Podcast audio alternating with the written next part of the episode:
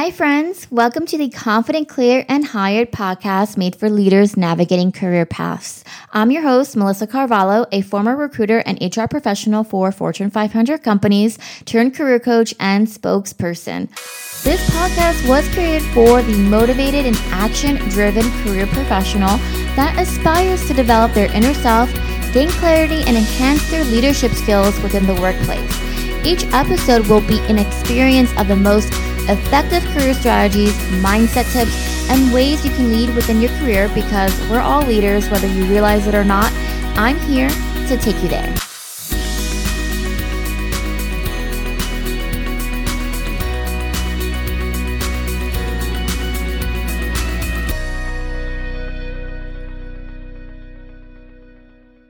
Hey friends, hope you guys are doing well. This episode is inspired by some of my clients that I've worked with. As you know, as a career coach, I work with clients based on a variety of my service offerings. Some people might only need to commit to a point where, you know, you just need your job marketing materials revamped and optimized. And even if right now you specifically are just looking into one thing, that's, you know, that's great. I recommend personally looking into each area of your job search process because as a leader, we want to shape ourselves for complete success. But if you've considered taking a step to just your job marketing materials, it is a great way to start. But here's the thing there's an endless amount of companies and people out there, but when we start to look into coaching and when we work with someone, how do we know where to start? My first rule is the service that they provide. Service to me is important, right? The overall service and value is extremely important. Time is a very valuable thing in someone's work and payment does show. With service providers like resume writers that charge $50 for their product, although super cheap, is the value going to be proper? Even some that provide around the $100 mark. I love to service, as I mentioned, so do they give you that pleasurable experience where they actually look into you and your career as a whole? If they don't, I would question it. Also, what's very important is can you and do you see yourself get along with them. It's like this opposites don't always attract, and if you can't see yourself getting along with that person, let's say you search for someone online and you take a look into who they are and you see yourself working with them, then of course, that's when you know it's a great fit. But even so, you want to believe in their mission and their work because everyone's mission is going to be slightly different. Same field, slightly different purpose.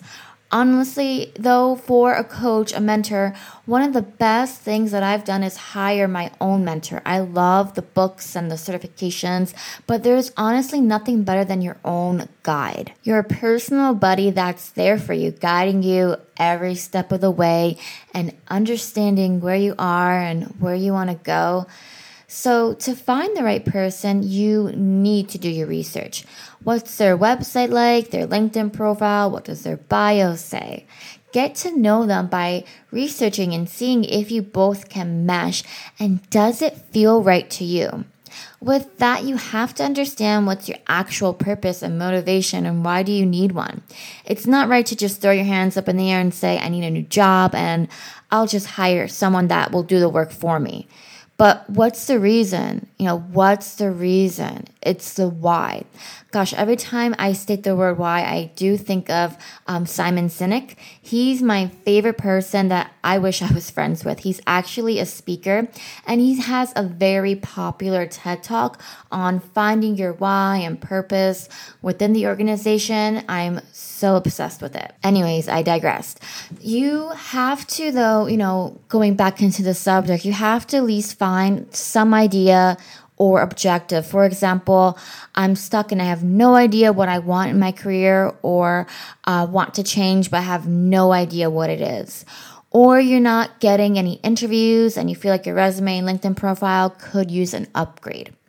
Those are just two examples. There is an abundance of more, but goals need to be established, at least having the idea of it. On investing, here's what I believe. I understand income is important, right? And someone's fees. The thing is, there's so many people out there. The cost of the services, it's going to differ. From my experience, where I see clients have the most success is the ones that are truly invested mentally and, of course, financially. It's about commitment. If it scares you a little bit, it can be a good thing.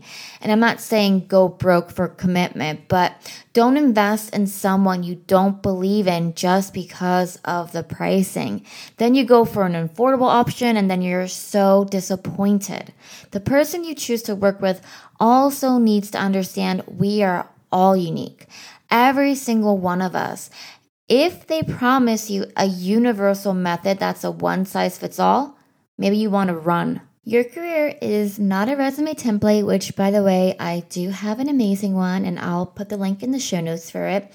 Templates can stay the same, simply structured for an ATS applicant tracking system. You know, that software that scans out your resume amongst thousands of other job seekers. What should stand out and be customized is the content, what you do.